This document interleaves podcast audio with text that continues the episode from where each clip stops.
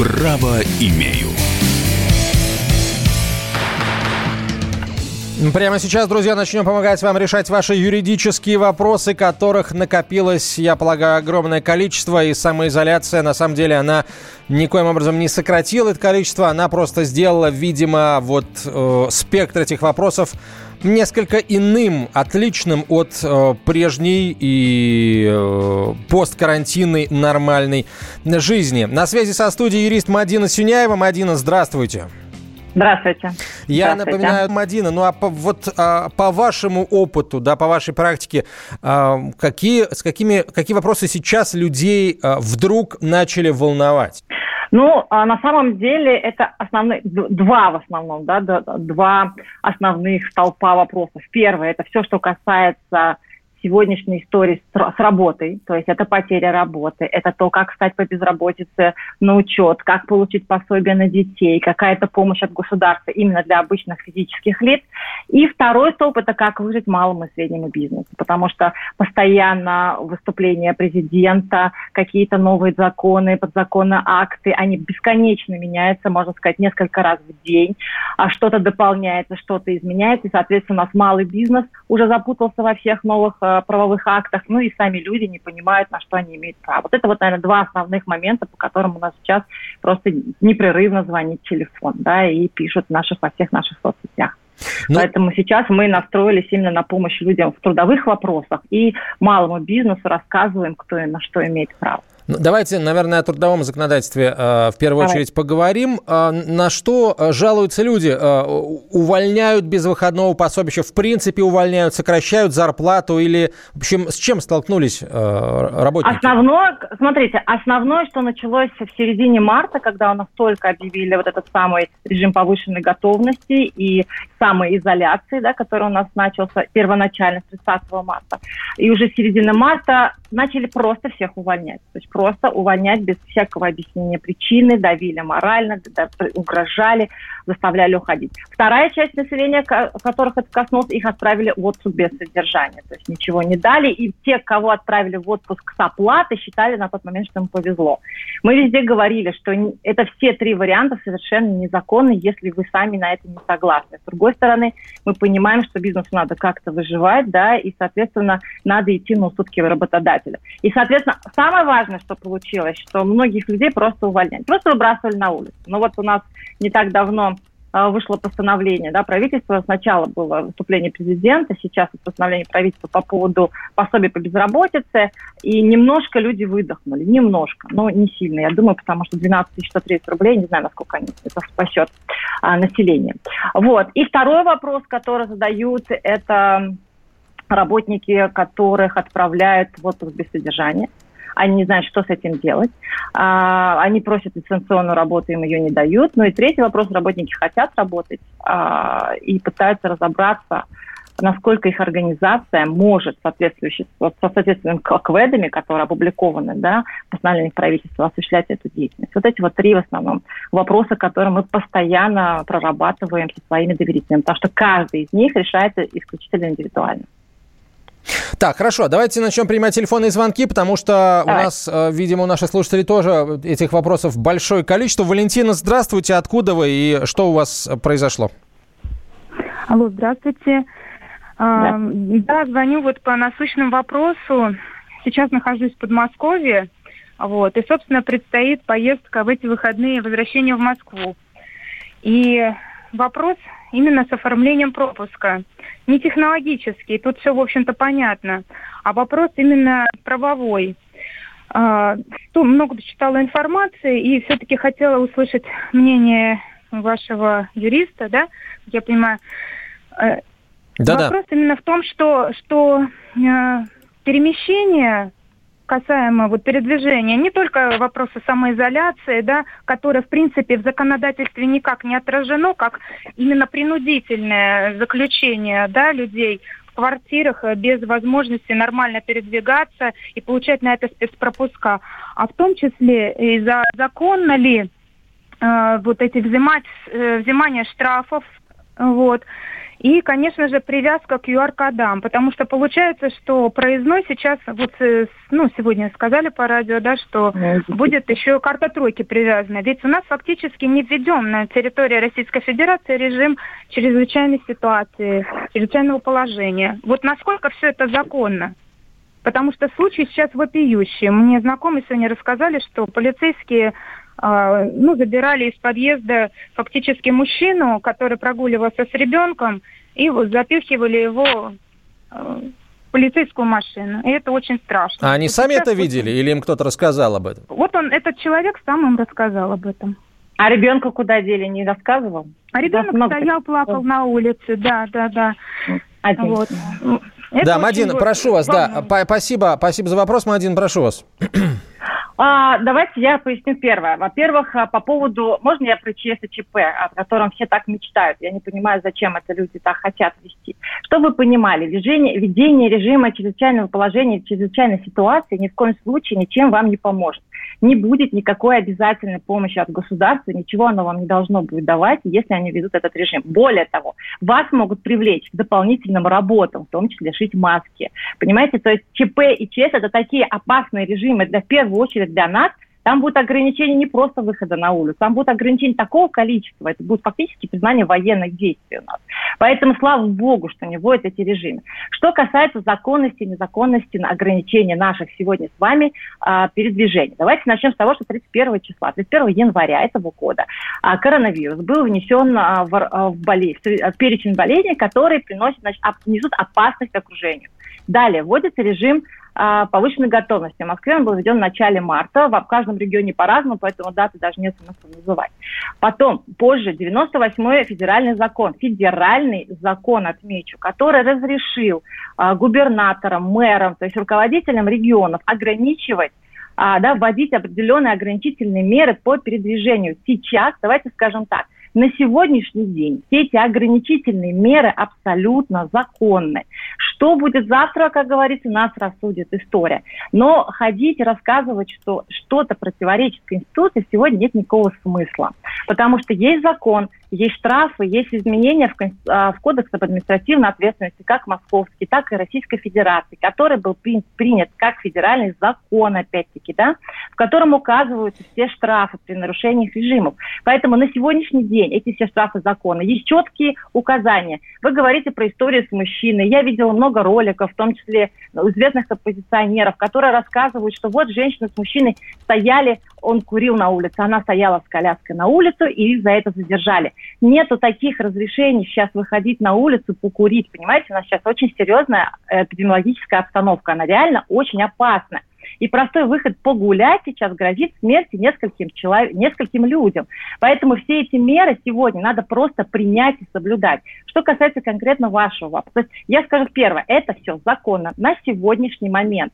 Понятно, что большое количество вопросов о целесообразности такого жесткого регулирования, это уже другой вопрос.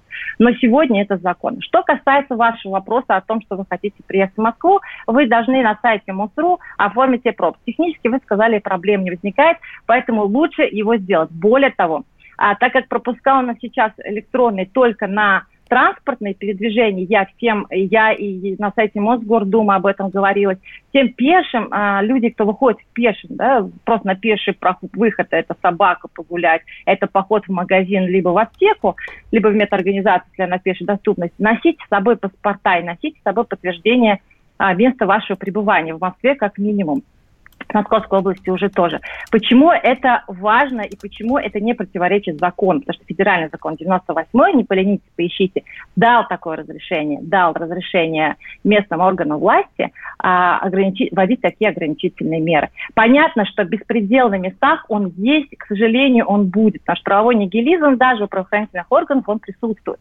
И, безусловно, если есть беспредел, его надо обжаловать в суд. Когда выдается протокол о нарушении, вас вызывают на разбор, обязательно указывайте в протоколе, с чем вы не согласны, указывайте, куда вы направлялись. И потом в суде это можно обжаловать. Я знаю, что в Татарстане уже есть случаи обжалования таких значит, протоколов незаконного характера.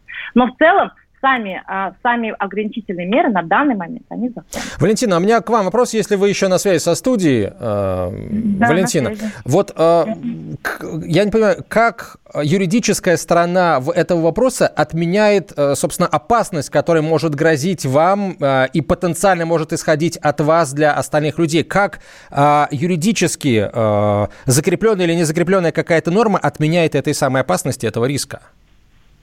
Ну, вы знаете, я могу вам ответить таким образом, что на самом деле непонятным становится, как а, введен режим введения вот этих самых электронных пропусков может не, не, вы не, распространение вируса. Вот очень дело. просто. О, Чем меньше людей можно. на улицах, тем э, ниже риск распространения. Мы продолжим после рекламы. Право имею. Настоящие люди. Настоящая музыка. Настоящие новости. Радио «Комсомольская правда». Радио про настоящее.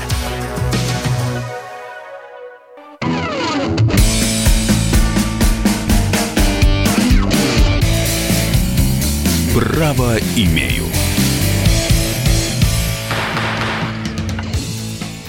Здравствуйте, друзья. Еще раз мы продолжаем отвечать на ваши юридические вопросы вместе с юристом Мадиной Сюняевой. Меня зовут Антон Челышев. В первую очередь хотелось бы помочь тем, кто столкнулся с определенными проблемами на фоне а, самоизоляции и прочих ограничений, которые сейчас введены.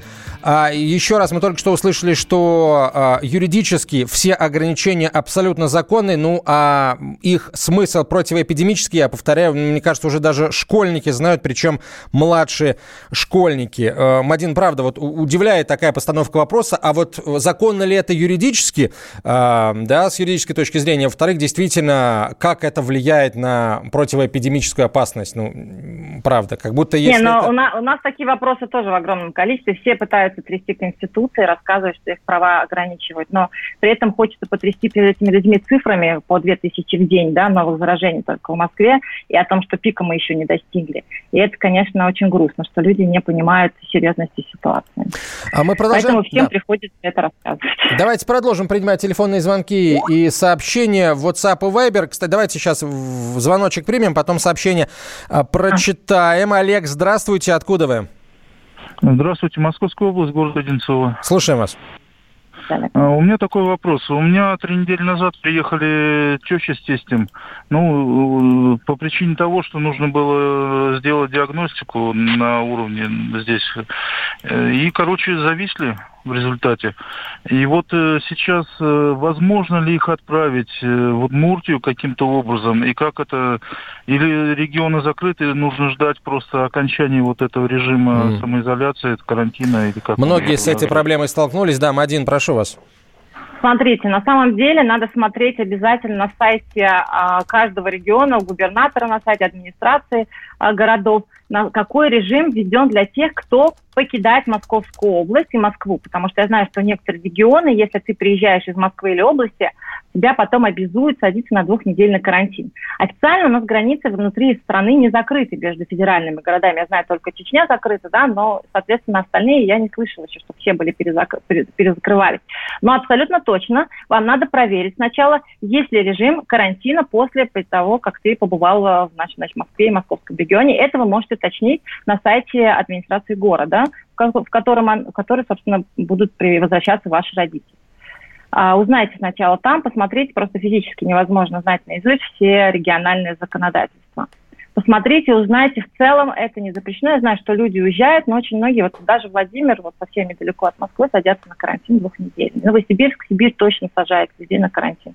Узнавайте на сайтах официальных источников информации.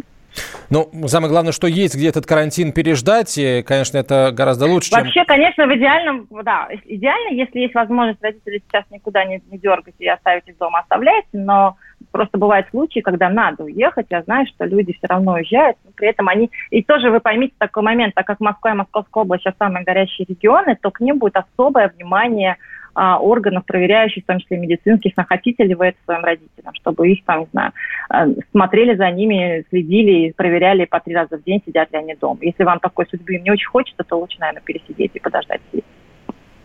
Мадин, спасибо. А, Олег, вы услышали ответ на свой вопрос. Давайте я обещал сообщение зачитать. К тому же, опять же, это проблема из разряда массовых. Я работаю на промышленном предприятии, которое в период самоизоляции продолжает законно производить продукцию. Имею ли я право отказаться выходить в офис, а продолжить работу на дому удаленно, спрашивает слушатель.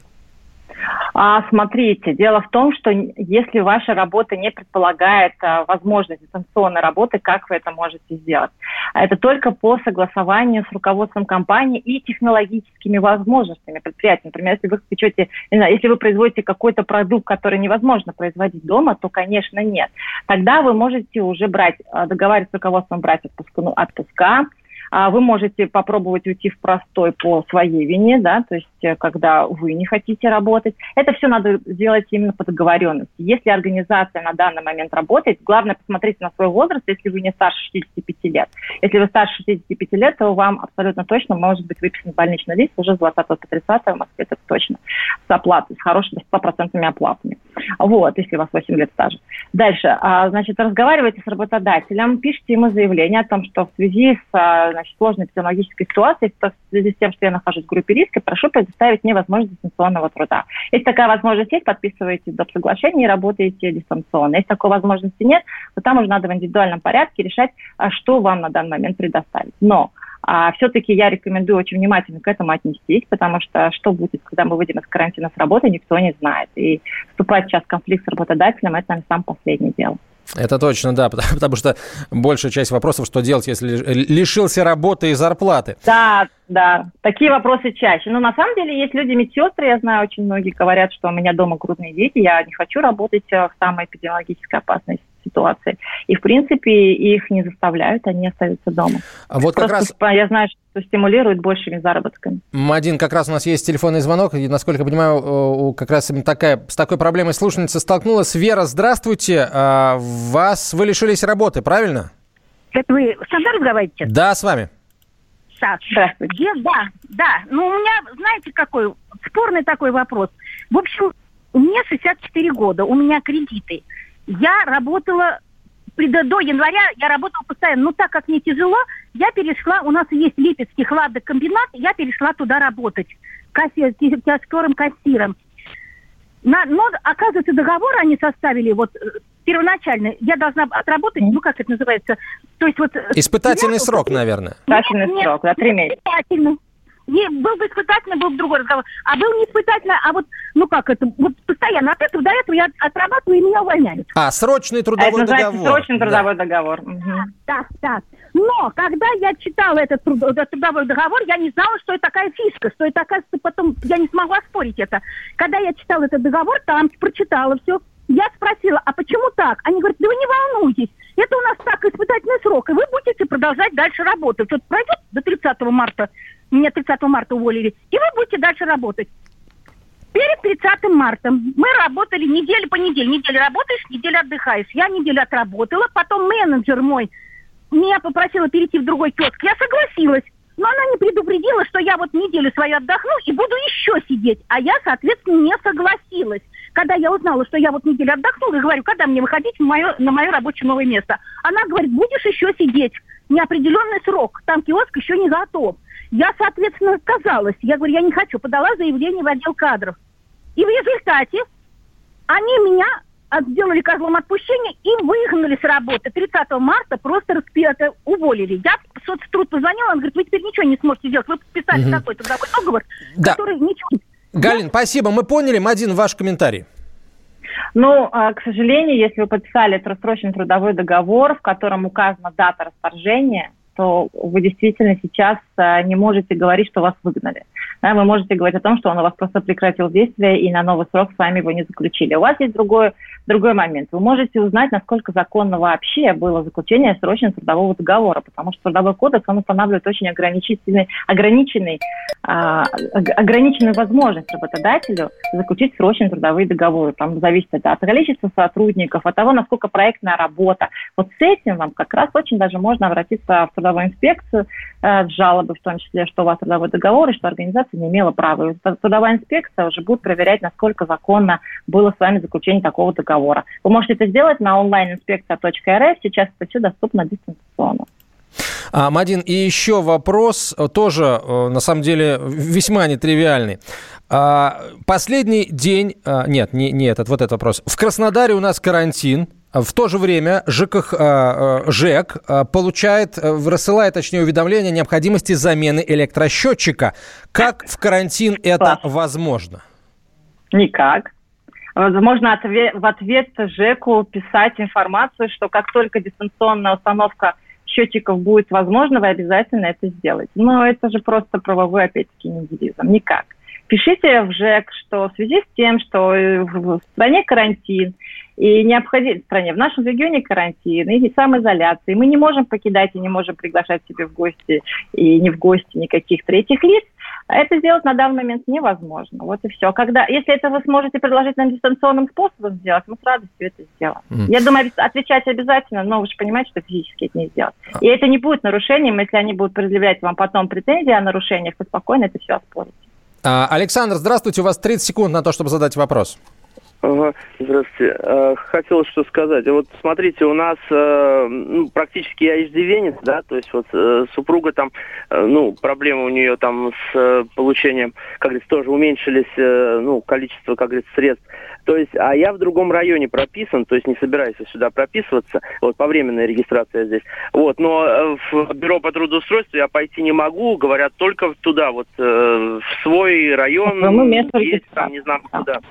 Вот. И нельзя ничего вообще как бы не сделать ничего. Так что проблема вот такая. Mm. Мадин, а вы, какие, а вы можете про реги- регионы рассказать, какие регионы или нельзя сказать?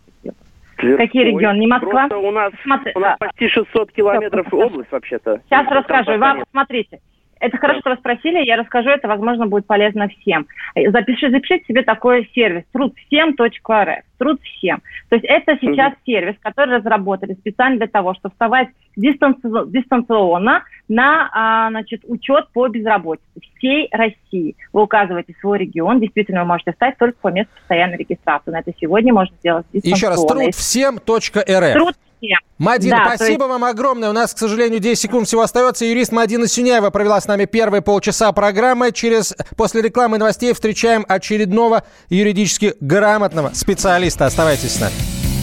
Право имею. Всем привет, меня зовут Мария Баченина, и я автор подкаста «Здоровый разговор».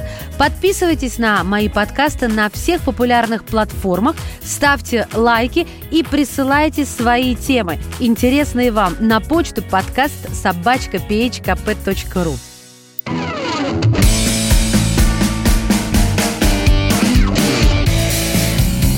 Право имею.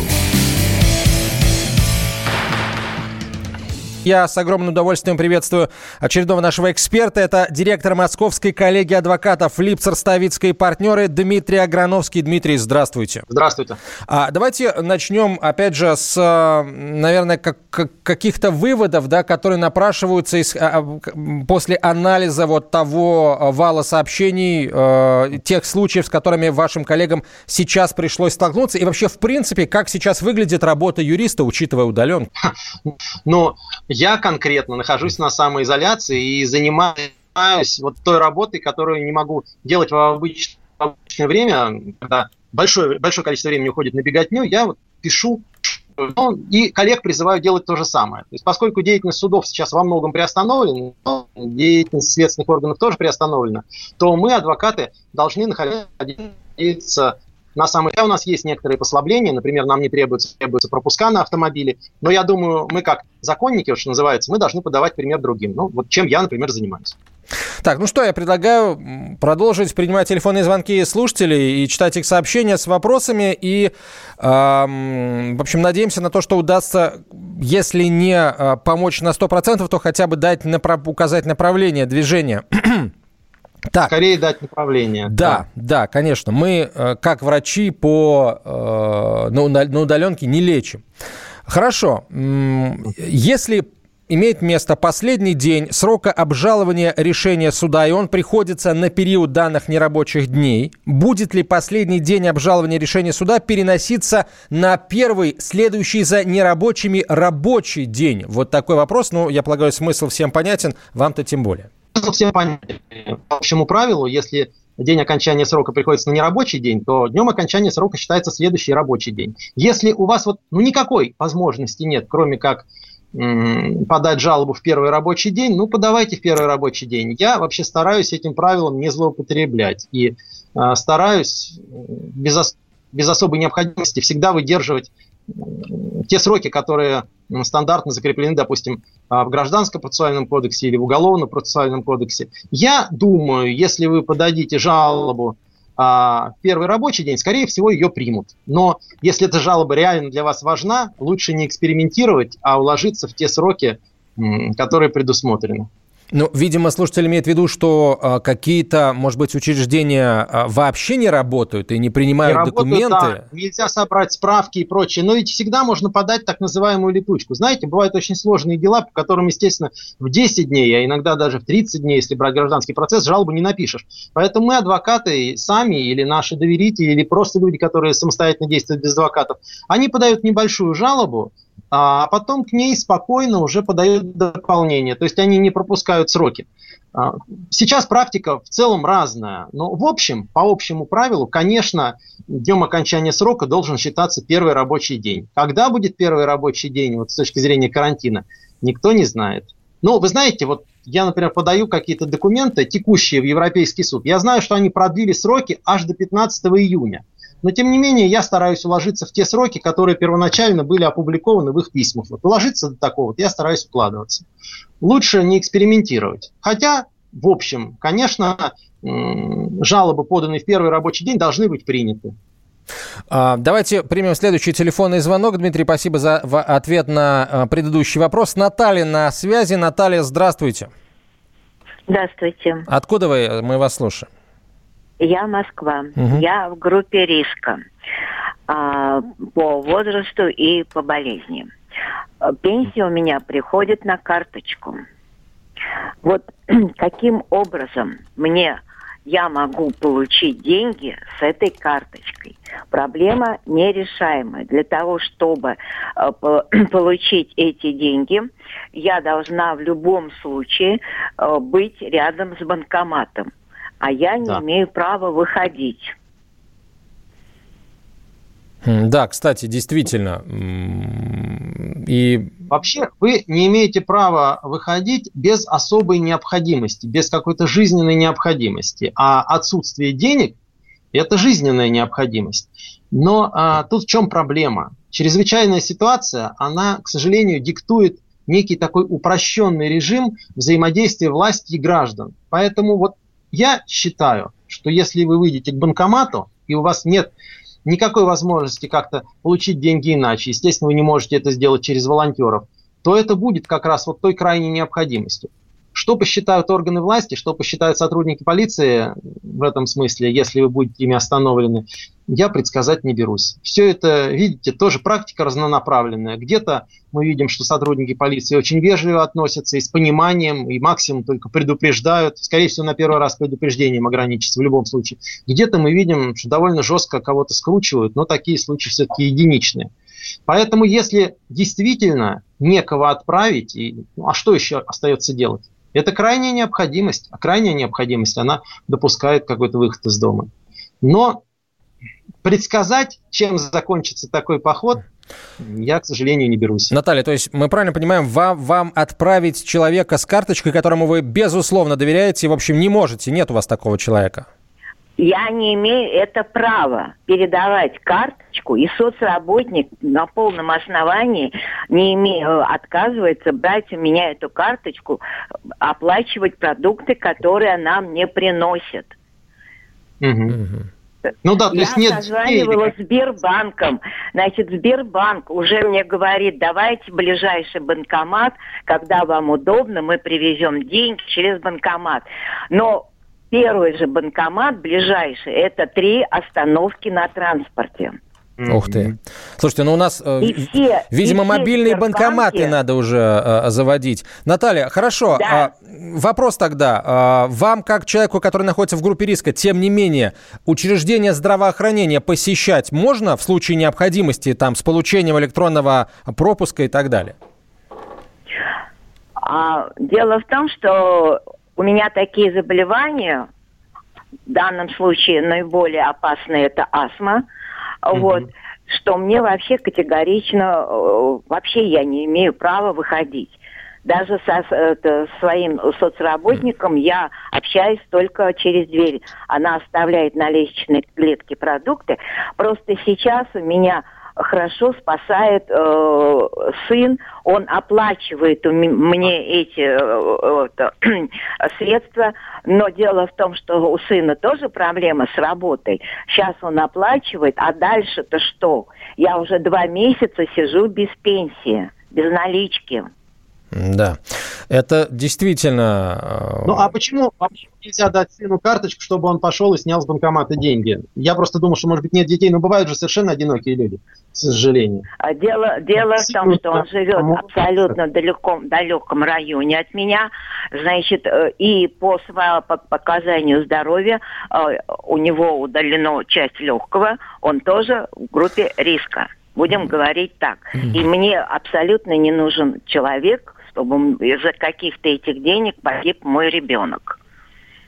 Наталья, да. ну получается, что нам, вам, к сожалению, можно только посочувствовать, но я полагаю, что э, социальные службы-то о, о вашей ситуации знают, и я думаю, что в такой ситуации оказались многие представители вот, вот группы риска по дело. возрасту, и я к тому клоню, что будет принято какое-то решение, которое позволит выйти из этой ситуации, но его просто нужно, его необходимо найти, э, иначе, ну, действительно невозможно но, до бесконечности. Знаете, кстати, если мы посмотрим указ мэра Москвы от 11 апреля 2020 года, которым установлены все эти ограничения, тут же, например, есть телефон справочной службы правительства Москвы.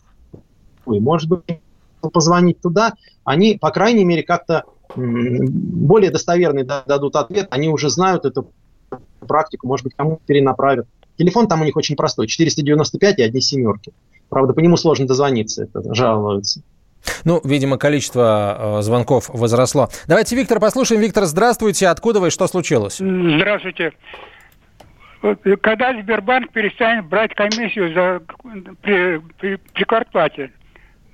Разговор вроде бы давно идет, а Слушайте, ну я не думаю, что, э, в общем, это, это вопрос на, нашему э, эксперту, это надо Сбербанку этот вопрос задавать. Да? Вопрос Сбербанку.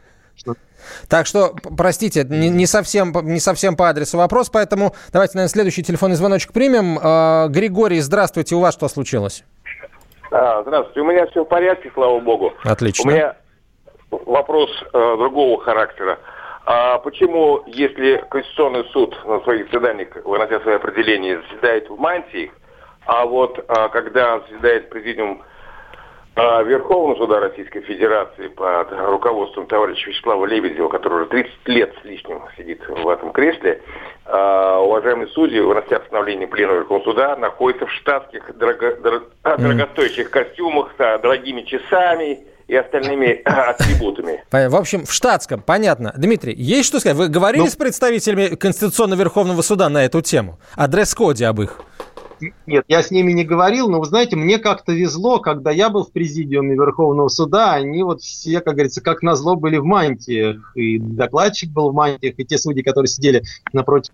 А мы... Э, меня, есть небольшие проблемы со связью, судьи друзья. Э, судьи, конечно, обязательно должны быть в мантиях, особенно вот таких высших судебных инстанций. Дмитрий Аграновский, директор Московской коллегии адвокатов, Липцер, Ставицкая и партнеры.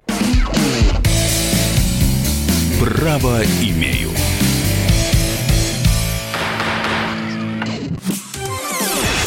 Радио «Комсомольская правда» — это настоящая музыка. Мой друг,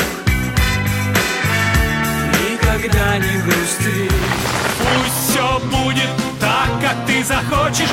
Приходит ваше поколение Настоящие эмоции. Сборная России в очередной раз одержала победу. И настоящие люди. Идем правее на солнце вдоль рядов кукурузы. Радио «Комсомольская правда». Живи настоящим.